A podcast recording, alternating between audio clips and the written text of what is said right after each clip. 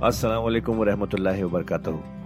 ख्वातीनो हज़रात, आपका कुरान की तफसीर में खैर मकदम है। अल्लाह ताला ने हमारे नबी पाक सल्लल्लाहु अलैहि वसल्लम के ज़रिए एक ऐसी नेमत, एक ऐसी गाइड अता की है, जो हमारी ज़िंदगी को अल्लाह की राह पर चलाने के लिए काफ़ी है। और वो गाइड है कुरान मजीद। हम सब ये तो जानते ही हैं कि कुरान पढ़ना कितना सवाब का काम है, कितनी नेकियाँ मिलती हैं, और हो भी क्यों ना अल्लाह के अपने अल्फाज जो है पर क्या हमने कभी ये रुक कर सोचा कि कुरान को समझ कर पढ़ने की भी ज़रूरत है?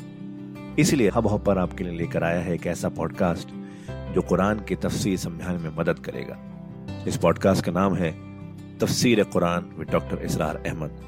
तो आइए हम सब मिलकर डॉक्टर इसरार के ज़रिए की गई इस कुरान की तफसीर को सुने और अल्लाह की राह पर चलने का वादा करें। लेकिन यहाँ ज़ाहिर किया गया है कि शैतान ने जो वसवसा अंदाजी की उनके दिलों में वो ये थी।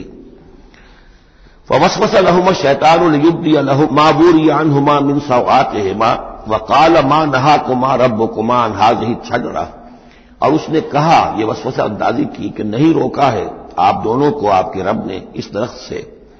इल्ला तकूना मलकैन, मगर यह कि कहीं आप न हो जाए, फरिश्ते फरिश्ते न बन जाए। और तकूना मिनल खालिदीन, या हो जाए आप हमेशा हमेश रहने वाले।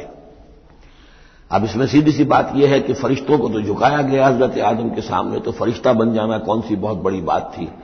लेकिन यह कि इंसान बसा अवकात अपनी असल हकीकत को, असल मकाम को भूल जाता है निसियान हो जाता है। और यह बात गोया कि शैतान के वसवसा अंदाजी से उनके जहन में पैदा हुई। या यह कि आप हमेशा हमेश रहें और आप पर मौत तारी न हो। वकासमा हुमा इन्नी नकुमा नबिन नासरीन और उन्होंने कस्में खा खाकर उसने यकीन दिलाया, मैं आपके लिए बहुत ही मुखलिस हूँ और जो राय दे रहा हूँ वो बहुत सही है। फदल्ला हुमा बेगरूर तो धोखा देकर उन्हें, जिसको हम कहते हैं, माइल कर ही लिया, शीशे में उतार ही लिया। फलम्मा जाकर शजर, था तो जब उन दोनों ने चख लिया, उस दरख्त के फल को, बदत लहुमा सौगात होमा ज़ाहिर हो गई उन पर उनकी शर्मगाहें। व तफका यकसफान अलहिमा मिन वरकल जन्ना और वो अब लगे दरख्त के, जो जन्नत के पत्तों को गांठ कर अपने लिए लिबास बनाने के लिए। तफिका यकसफान गांठने लगे, जोड़ने लगे कि जो जन्नत के पत्ते थे, उनको सी कर आपस में अपनी सत्रपोशी करें और अपनी शर्मगाहों को ढांपें। नादा हुमा रब हुमा और अब पुकारा उन्हें उनके परवरदिगार ने। अलम अनहकुमा क्या मैंने मना नहीं किया था तुम्हें? अंतिल कुमा शजरा थे इस दरख्त से। वाकुल लकुमा, और मैंने क्या कहा नहीं था तुमसे? इन शैतान लकुमा अदू मुबीन के शैतान। तुम दोनों के लिए बड़ा खुला दुश्मन है। काला रबना गुलम ना अनफुसना तो उन दोनों ने कहा कि अः रब हमारे, हमने अपने ऊपर जुल्म किया, ज्यादती की। हम अपनी गलती का इतराफ करते हैं। व इलम तफिर लना व तरहमना लनकून मिनल खासरीन और अगर तूने हमें माफ़ न फरमा दिया और हम पर रहम न फरमाया तो हम तो तबाह होने वालों में हो जाएँगे यहाँ एक बात और नोट कर लीजिए एक तो यह कि यहाँ कहीं भी ऐसा इशारा नहीं है कि इबलीस ने यह वसवसा इब्तदान हज़रत हवा के दिल में किया आमतौर पर हमारे यहाँ जो कहानियाँ मशहूर हैं वो ये है कि हवा जो है दरिया बनी है हज़रत आदम को भी गुमराह करने का वो इशारा न सूरह बकरा में इसका है, न यहाँ है। बल्कि जमा कोई जो तस्निया का सीगा है, मुसलसल चल रहा है। इन दोनों के लिए मामला है बैक वक्त है। तो ये असल में जो ईसाई दुनिया में तस्वुर पैदा हुआ है कि औरत फ़ी नफ से ही बुराई की मजहर है। ईव से ईवल, ईव अब हवा और ईवल बुरिश है यानी औरत फ़ी नफ से ही बुराई की जड़ है। चूँकि उनके यहाँ रहमानियत पैदा हुई, शादी न करना जो है वो गोया कि आला रूहानी ज़िंदगी के लिए शर्त करार पाया। औरत से कुर्ब और तकल ताल्लुक जो है वो बड़ी घटिया बात, दुनियादारी की ज़िंदगी, हैवानी ज़िंदगी करार पाई। तो ये तस्वुरात कुरान में कहीं नहीं है। ये तो जैसे कि आदम का मामला था, वैसे हवा का मामला था और शैतान ने दोनों को वरगलाया है। और दोनों ने अल्लाह से माफ़ी मांगी है। दूसरे ये कि यहाँ नोट कर लीजिए कि यहाँ यह बता दिया गया कि वो अल्फाज क्या थे। वहाँ सूरह बकरा में हम पढ़ा आए फतलक्का आदम मेरे भी कलिमातिन फताबा हज़रत आदम के दिल में जो एक सख्त पशेमानी के जज्बात पैदा हुए तो उसके लिए अल्फाज खुद अल्लाह ताला ने तलकीन फरमा दिए और वो अल्फाज ये हैं, रब्बना ज़लमना अनफुसना व इल्लम तफिर लना व तरहमना लनकून मिनल खासिरीन। काला बितु और अल्लाह ने फरमाया कि अब उतरो यहाँ से। हबूत के बारे में गुफ्तगु मैं सूरह बकरा में कर चुका हूँ। तुम एक दूसरे के दुश्मन होगे। अदावत जो है वो चल रही है। शैतान और उसकी जरूरियत और हज़रत आदम की औलाद, उसके माबेन तो सबसे बड़ी दुश्मनी है। मुस्तकिल दुश्मनी है। बाकी यह है कि इंसानों के अंदर भी आपस में दुश्मनियाँ चलती हैं। वलकुम फिलर्द मुस्तकर व मताउन इलाही। और अब तुम्हारे लिए ज़मीन में ठिकाना है और साजो सामान है, ज़रूरत की चीज़ें हैं, इलाहीन, एक वक्त मुन तक के लिए। ये अबदी नहीं है, हमेशा के लिए नहीं है। एक खास वक्त तक के लिए तुम्हें वहाँ रहना बसना है, और वहाँ रहने बसने के लिए जो ज़रूरी चीज़ें हैं, वहाँ फराम कर दी गई हैं। काला फिया कहयाओ न वफिया तमूतू न वमिन हाथों खजून साथ ये भी फरमा दिया कि अब उसी ज़मीन में तुम रहोगे, और उसी में तुम मरकर दाखिल हो जाओगे। फ़ी हा तमूतून, उसी में मरोगे। व मिन हा तो खरजून उसी में से तुम्हें दोबारा निकाल लिया जाएगा, बास बादल मौत। या बनी आदम, कद अलैकुम लिबास युआरी सवात कुम वरीशा। अब यहाँ एक जो, यानी एक राहबाना तस्वुर ही, उल्टा किस्म का राहबाना तस्वुर जो है, यूँ समझिए कि पैदा हो गया था, अरब के लोगों में भी। वो समझते थे, जैसे आज भी दुनिया में न्यूडिस्ट सोसाइटीज जो है, वो कहते हैं, लिबास एक तकल्लुफ है खाम खा है, जब इंसान को अल्लाह ने पैदा किया तो कोई लिबास नहीं होता, फिर हैवानात का कोई लिबास नहीं है। ये खाम खा एक तकल्लुफ है इंसान ने जो अपने लिए इख्तियार कर दिया है। ये खाम खा शर्म की बात है और ये शर्म गाहें हैं और ये है और वो है। तो इसी तरह का मामला ये है कि बाज जो इस तरह के ये मलंग किस्म के लोग जो होते हैं, उनके यहाँ भी वो नंगे रहने का रिवाज और यह कि लिबास का एक तकल्लुफ है। तकल्लुफ की कोई ज़रूरत नहीं है। अरब में यह रिवाज पड़ गया था कि मादरजाद ब्रहना होकर मर्द और औरतें तवाफ करते थे खाना काबा का। और यह गोया कि बड़ा ऊँचा काम था। गोया कि हर तकल्लुफ से यानी बहरहाल अब भी हम तवाफ करते हैं तो सिर्फ़ दो चादरें होती हैं। उन्होंने कहा कि वो चादरों का तकल्लुफ भी क्या करना है? बस जैसा भी अल्लाह ने पैदा किया है मादरजात बरहना मर्द और, और औरतें जो है वो तवाफ करते थे। और इसको बड़ा नेकी का काम समझते थे। बहुत यूँ समझिए कि अपनी सेल्फ एनिहिलेशन या अपनी नफी जात जो है, उसका बहुत बड़ा मजहरा था। अब उसकी यहाँ तरदीद हो रही है। या बनी आदम आदम की औलाद, कद अंजलना आलकुम लिबासन हमने तुम पर लिबास उतारा है। यो आरी सौ आतिकुम जो तुम्हारे शर्मगाहों को ढांपता है, वह रीशा और तुम्हारे लिए आरइश का सबब बनता है। जेबाइश और आरइश का। और लिबास तकवा जाल का खैर, और इससे ऊपर फिर एक और लिबास है, और वो लिबास है तकवा का लिबास। ज़ाहिर है कि वो सबसे बेहतर है। अगर तकवा का लिबास नहीं है तो बसा अवकात और इंसान लिबास पहन के भी नंगा होता है। इतना तंग लिबास कि उसमें जिस्म के सारे नशीब व फराज ज़ाहिर हो रहे हों। या इतना बारीक लिबास औरतों का कि जिसमें वो जिसम अंदर से झलक रहा हो तो वो लिबास पहने हुए भी, जैसे कि हजूर ने फरमाया, अल्लाह ताला लानत फरमाए उन औरतों पर जो लिबास पहनकर भी नंगी रहती है। आरियातिन कासियातिन। तो लिबास तकवा जाले का खैर, एक और इजाफी जो है वो तकवा का है, शर्म हो, हया हो, तकवा हो। जालिक मिन आयात लाहूं या जक करूँ ये अल्लाह ताला की आयात में से है, ताकि ये लोग नसीहत अखज करें। या बनी आदम नायफ्तन कुम शैतान है बनी आदम, देखो तुम्हारे, तुम्हें शैतान अब न बिचलाने पाए, न धोखा देने पाए, न फितने में डालने पाए। कमा अखरज अब वह कुमिन जन्ना जैसे कि तुम्हारे दोनों माँ बाप जद्द अमजद और अम्मा हुआ को उसने निकलवा दिया था। कमा अखरज अब वह कुमिन जन्नत जन्नत से। यंजो अनहुमा लिबास हुमा और वो उनसे उतरवा लिया था, उसने उनका लिबास जन्नत का। ले यूरिया हुमा सवात हिमा ताकि दिखाए उन्हें। उन पर आया कर दे उनकी शर्मगाहें। इन नहू यराकुम हो व कबील हो है सुला तरौनहुम। एक बात जान लो कि वो यानी इबलीस खुद, चूँकि उसे भी छूट मिली हुई है क्यामत तक के लिए, वो मुसलसल ज़िंदा है। और कबील हो और उसकी कौम, उसकी जरूरियत और उसके जो एजेंट हैं, जिन्नात में से, क्योंकि वो इनविजिबल हैं तो वो तुम्हें देखते हैं, ताकते हैं तुम्हें, तुम पर दाव लगाते हैं, यराकुम हो व कबील हो मिन है सुला जहाँ से तुम उन्हें नहीं देख सकते। इन्ना जानना शयातीन औलिया नजीन लायू में नून हमने तो शयातीन को उन लोगों का दोस्त बना दिया जो ईमान नहीं लाते। जो ईमान नहीं रखते, ईमान नहीं लाते तो शैतान जो है जैसे गंदगी जो है उसके ऊपर मक्खी आएगी। ऐसे ही जहाँ अल्लाह का ज़िक्र नहीं है, अल्लाह का ईमान नहीं है, खाना खालिरा देव गिरत तो वहाँ ये शयाती ने जिन जो है आकर अड्डा जमाएँगे। वह इजा फालू फाहिशतन, और जब ये एक बेहयाई का काम करते हैं, यानी नंगे उरिया तवाफ, कालू वजना अलह आबाना, कहते हैं, हमने पाया अपने आबा अजदाद को यही कुछ करते हुए। वल्लाह अमाना बेहा, और जब हमारे आबा अजदाद ये करते थे तो यकीन अल्लाह ही ने हमें इसका हुक्म दिया होगा। ये गोया कि उनके नज़दीक सर्कमस्टांशियल एविडेंस था कि जब एक रीत चली आ रही है, एक रस्म चली आ रही है तो यकीन अल्लाह ही ने कहा होगा। कुल इन ला यामर बिलफाशाए नबी से कह दीजिए, अल्लाह ताला बेहयाई का हुक्म नहीं देता। अतकुल अल्लाह माला तालमून तो क्या तुम अल्लाह की तरफ़ मंसूब कर रहे हो? यानी झूठ जड़ कर और झूठ घर कर उसको जड़ रहे हो अल्लाह की जनाब में, जो जिसका कि तुम्हें कोई इल्म हासिल नहीं है। कुल अमर रबी बिलकिस्त कह दीजिए नबी, कि मेरे रब ने तो हुक्म दिया है इंसाफ का, अदल का तोजुन का। वह अकीम वजूह वजूहकुम इंदा कुल्ल मस्जिद और अपने रुख सीधे कर लिया करो हर नमाज़ के वक्त। मस्जिद जो है, ये इसमें जर्फ है, और जर्फ जमान भी, जर्फ मकान भी। मस्जिद सजदे की जगह भी मस्जिद है, और सजदे का वक्त जो है, जर्फ जमान वो भी मस्जिद है।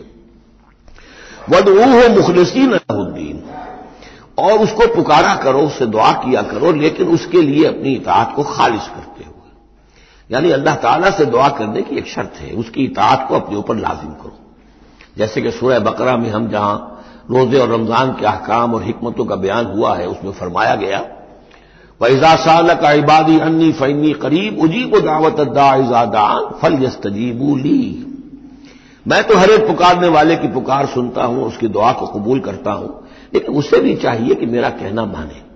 और यह कहना मानना जो जुजवी नहीं होगा। खुद खलूफ इस में काफा। दाखिल होना है तो पूरे पूरे होना है। तो फरमाया कि मुखलसीन लहुद्दीन, अपनी इतात को उसके लिए खालिश करते हुए। यानी उसकी इतात के दायरे के अंदर तो और इतातें हो सकती हैं। वालदेन का हुक्म आप मान लीजिए, जिसमें कि अल्लाह की मासीत न हो। इस का हुक्म, हुकाम का हुक्म, जिसमें अल्लाह ताला के किसी हुक्म की नफी न हो रही हो। वो सारी इतातें अपनी जगह पर होंगी, लेकिन ला तात अल मखलूकिन फ़ी मासीत खालिक। मखलूक में से किसी की इतात नहीं की जाएगी जिसमें खालिक की मासीत लाजिम आ रही हो। मुखलसिन अलहुद्दीन कमा बना कुम ताउदून जैसे उसने तुम्हें पहले पैदा किया था, इसी तरह तुम्हारा इरादा हो जाएगा, तुम दोबारा भी पैदा हो जाओगे। फरीकन हदा एक ग्रोह वो है कि जिसको अल्लाह ने हिदायत दे दी है, वह फरीकन हक का अलहमुजलाला और एक ग्रोह वो है कि जिसके ऊपर गुमराही मुसलत हो चुकी है, जिसके हक में गुमराही साबित हो चुकी है। यानी उनकी रविश की वजह से, उनकी जिद, उनकी हरदर्मी उनके तासुब, उनके हसद, उनके तकबर की वजह से अब वो मुस्तक हो चुके हैं। हक कालहमजलाला इन तखद शयातीन और ये इसलिए कि उन्होंने शैतानों को अपना रफीक और साथी बनाया मिंदोनिल्ला अल्लाह को छोड़कर। वह यह सबून अन्नहू मोहतदून। और समझते ये हैं कि हम बहुत हिदायत पर हैं, सीधे राह पर हैं। या बनी आदम, खुदू जीनत कुम इंदकुल्ल मस्जिद। दोबारा फिर, ए आदम की औलाद, अपनी जीनत ले लिया करो। खुदू जीनत कुम यानी लिबास जो है, जिसको कहा गया ईशा, तुम्हारे लिए आरइश है, ये तुम्हारे लिए जीनत है, अल्लाह ने उतारा है। अपनी आरइश का सामान और यह कि नमाज़ के लिए जब इंसान आए तो अच्छा लिबास पहनकर आए। हमारे यहाँ आमतौर पर उल्टी रविश चलती है, दफ्तर जा रहे हैं तो बहुत अच्छा लिबास है, मस्जिद जा रहे हैं तो वो चाहे मैले कपड़े पहन के चले गए। लेकिन यहाँ अल्लाह ताला फरमा रहा है नहीं, मेरे पास आते हो, मेरे दरबार में आते हो तो अच्छा लिबास पहनकर आओ। या बनी आदमा, खुजू जीन तक उमिंदा कुल्ले मस्जिद व कुलू व श्रबू वाला तुसरफू, और खाओ, पियो और इसराफ न करो। जो कुछ चीज़ें हमने बनाई हैं वो बहरहाल इसलिए बनाई है कि बनी आदम जो है उनकी खुराक के काम आए, जो अच्छी चीज़ें हैं। इन नहुल मुसरफीन। हाँ, वो इसराफ करने वालों को पसंद नहीं करता। जाय करना, ज़रूरत से ज़्यादा खर्च करना, ये चीज़ें जो है, ये अल्लाह ताला को पसंद नहीं है। अब यहाँ फिर उसी रहबानियत की नफी हो रही है कि जिसमें समझा यह जाता है कि अच्छा खाना पीना ही बुरा है, काहे को पहना जाए। बहुत मोटा झोटा ही खाना चाहिए। अच्छे खाने पीने का मतलब तो यह कि नसपरस्ती हो रही है। अच्छा पहनना जो है, क्या ज़रूरी है? मोटा झोटा पहन के गुजारा हो जाएगा। इस मामले में समझ लीजिए कि दो हालात में सूरत मुख्तलिफ़ हो जाती है। अगर तो दीन अल्लाह का मगलूब है तो पहला फ़र्ज़ आपका यह है कि अल्लाह के दीन के गलबे की जद्दोजहद करें। बेशतर वक्त, बेशतर सलाहियतें उसमें लगाएँ। ज़ाहिर बात है अच्छा खा ही नहीं सकते अच्छा पहन ही नहीं सकते। यह उसका मंतकी नतीजा हो जाएगा। यह इसलिए नहीं कि रहबानियत की वजह से नहीं कर रहे इस वजह से कि मुमकिन ही नहीं। आप अपने उसी वक्त को लगाएँगे, ज़्यादा कमाई के लिए मेहनत करेंगे, दुनिया के लिए ज़्यादा कमाएँगे तो अच्छा खाएँगे अच्छा पहनेंगे। आपने तो अपना वक्त जो है, वो लगा दिया है अल्लाह के दिन के लिए। अगर लगाएँगे नहीं तो दिन गालिब कैसे हो जाएगा? खुद बखुद तो नहीं होगा। आसमान से तो नहीं टपक पड़ेगा दिन। अल्लाह फरिश्ते तो नहीं भेजेगा दिन गालिब करने के लिए। गालिब तो आपको करना है। लिहाजा उस सूरत में तो नेचुरल ये हो जाता है कि फिर कम से कम करो कम से कम करो कम से कम करो अपने मैार ज़िंदगी को और नीचे लाओ और नीचे लाओ और नीचे लाओ। ताकि ज़्यादा से ज़्यादा वक्त ज़्यादा से ज़्यादा अपनी सलाहियतें ज़्यादा से ज़्यादा औकात ज़्यादा से ज़्यादा अपने वसाइल को आप फारिग कर सकें अल्लाह के दीन के लिए। लेकिन इस हालत में ये जो होता है ये, ये किसी रहबानियत की वजह से नहीं है। जैसे कि साहबा कराम ने सख्तियाँ झेली भूख बर्दाश्त की घर बार छोड़े लेकिन वो किसी रहबानियत के नज़रिए के तहत नहीं थे। वो एक मुस्बत जिहादी नज़रिया है, जिद्दोजहद, इनकलाबी जिद्दोजहद। और इस इनकलाबी जिद्दोजहद में तो दुनिया में जो भी कोई आई है पार्टी रेवोल्यूशनरी पार्टी उसे ये सख्तियाँ झेलनी पड़ी है, चाहे वो कम्युनिस्ट हो या कोई और हो। इनकलाब तो इसके बगैर आता ही नहीं है। अलबत् अगर दीन गालिब हो गया कायम है, अब गोया कि जो रियासत है, इस्लामी रियासत है निज़ाम खिलाफत है अब आगे दीन को फैलाना और आम करना और मजीद उसकी, उसके गलबे की जिद्दोजहद की तोसी जो है, ये रियासत के जिम्मे आ गई। रियासत जो भी अपने शहरियों के ऊपर उसके लिए बोझ डालती है, जो टैक्स डालती है, या जो भी वॉलंटियर्स मांगती है, ये लड़ाई जो है ड्राफ्टिंग करती है, वो ठीक है, उसको मुताबिक। अगर उसे चाहिए दस हज़ार आदमी, दस हज़ार आदमी निकलना है, बाकी की तरफ़ से यह फ़र्ज़ किफाया अदा हो गया। रियासत के कायम होने की शक्ल में सूरत हाल बदल जाती है। अब आप अपने घर में रहे, जो वक्त आपके पास है, आप अच्छा कमाएँ अच्छा खाएँ अच्छा पहने, कोई हर्ज नहीं। आप अपने बच्चों को भी अच्छा खिलाएँ, हलाल से कमाएँ अच्छा खिलाएँ। कोई इसी तरीके से कोई आपको इल्मी, कोई आपका परसूट्स हैं एकेडमिक परसूट्स हैं, उनमें लगे। या ये कि अगर आप नवाफिल में लगना चाहते हैं, नफल पढ़ें, और उसके तरक्की जो है, अपनी रूहानी तरक्की जो है, वो तकर्रब बिन नवाफिल के ज़रिए से करते चले जाएँ। तो ये तीनों रास्ते जो है, इंसान के लिए खुले होंगे। कब? जबकि दीन गालिब हो। इस बुनियादी बात को भी लोगों ने समझा है, इसलिए वो रहते हैं कंफ्यूजन में। साहब, औलाद का भी हक है, साहब, बीवियों का भी हक है, इसका भी हक तो सबका है। लेकिन यह कि वो जो साहब कराम को याद नहीं था कि इनके भी हकूक हैं। या उनका दीन और था, हमारा दीन और है। क्या हजूर को पता नहीं था कि मेरी अजवाज मतहरात के भी दीन है, उनका भी क्या भी हक है। उन्होंने जरा अपने नफ्ते के अंदर इजाफे का मुतालबा किया। तो गोया के ईला का मामला कर दिया गोया के तलाक की धमकी दे दी। ये क्यों नहीं, क्यों हुआ? क्या उनके जो खानदान वाले थे, उनका हक नहीं था? उनको वो छोड़कर आ गए मक्के में और भेड़ियों के हवाले करके आ गए गोया के। कुरैश के सरदारों के हवाले, उनके रहमो करम पर छोड़कर आ गए न मदीने, जिनको हिजरत का हुक्म मिला है। ये सारी चीज़ें दिन में ये है दो शक्लें मुख्तलिफ़। एक है दीन मगलूब है तो पहला फ़र्ज़ है ये कि दीन को गालिब करने की जिद्दोजहद करो। एक जमाती ज़िंदगी के अंदर मुंसलिक होकर, तन, मन, धन इन न सलाती व नुसुकी व माया या व ममाती लिल्ला रबालमी कम से कम निकालो अपने लिए, कम से कम, अब ज़ाहिर बात है उसमें तो फिर कम से कम पर ही गुजारा करना होगा सिर्फ़ सबसिस्टेंस लेवल जिसको कहा जाए, अपने आप को बरकरार रखने के लिए, ताकि जिसम और जान का रिश्ता ताल्लुक जो है बरकरार रहे, काम कर सके आदमी। हाँ, जब दीन गालिब हो जाए, अब मसला बिल्कुल मुख्तलिफ़ हो गया है, अब रियासत है। और रियासत ने अपनी फौजें भी रखी हुई हैं, जो भी जराए हैं। हाँ, जब भी ज़रूरत होगी, वो शहरियों को बुलाएगी। उस वक्त हाजिर होना फ़र्ज़ हो जाएगा। लेकिन वरना आम हालात में रियासत उस फराइज को अदा कर रही है। मजीद तोसी दावत दीन की और गलब दीन की वो रियासत के जिम्मे है। इस्लामी रियासत है, निज़ाम खिलाफत है। अब आप जो है इंडिविजुअल्स की हैसियत से अपने कारोबार में लग जाएँ, या कोई शख्स अपनी रूहानी तरक्की में लग जाए कोई शख्स यह कि दौलत ज़्यादा से ज़्यादा कमाए और और वो उसको सवाब के कामों में सर्व करे। कोई शख्स जो है किसी साइंस में, किसी किसी और शोबे में उसे इल्मी दिलचस्पी हो जाए, तहकीक के कामों में सारे रास्ते खुले होंगे। उस सूरत में अच्छा खाना अच्छा पहनना कोई हराम शह नहीं। तो जबकि रहबानियत उस हालत में भी इसके लिए कोई गुंजाइश नहीं छोड़ती। तो यहाँ उसकी नफी की जा रही उस रहबानियत के नज़रिए की। कोई मन हर रमा जीनत अल्लाहती अखरज अलबाद ही कहिए इनसे पूछिए, किसने हराम की है वो जीनत जो अल्लाह ने निकाली है अपने बंदों के लिए? वह तो ये बात बिना रिस्क और किसने हराम किए हैं पाकिजा खाने की चीज़ें? कुल ही लजीन आमनु फिर हयात दुनिया। कह दीजिए ये तमाम चीज़ें दुनिया की ज़िंदगी में भी अल्लाह ताला ने तो अहले ईमान ही के लिए बनाई है। खाल सकन यौमल क्यामा। हाँ, दुनिया में वो कफार को भी दे रहा है, तुम भी खा पी लो, बरत लो, यहाँ पे जो कुछ करना है। इसलिए कि आखिरत में तुम्हारा कोई हिस्सा नहीं है। अलबत् आखिरत में जाकर ये तमाम अच्छी चीज़ें, खालसतन यौमल क्याम क्यामत के दिन तो ये खालसतन जो है, अल्लाह के अहले ईमान बंदों के लिए हो जाएँगी। फिर काफिर को कोई शय नहीं मिलेगी। कजाल का नुफसल आयात, इस तरह हम अपनी आयात की वजाहत करते हैं ये कौमी आलमून उन लोगों के लिए जो इल्म रखते हो या जो इल्म हकीकी हासिल करना चाहें। तो खातिन हजरात, ये था आज का एपिसोड। अभी तफसीर बाकी है। पूरी तफसीर सुनने के लिए अगला एपिसोड सुनना ना भूलें। ज़रूरी है कि हम कुरान को पूरी तरह से अच्छे से लफ्ज ब लफ्ज समझें। इसलिए अगले एपिसोड में आपका इंतज़ार है। सुनते रहिए ये पॉडकास्ट जिसका नाम है तफसीर कुरान विद डॉक्टर इसरार अहमद, सिर्फ़ हब हॉपर पर।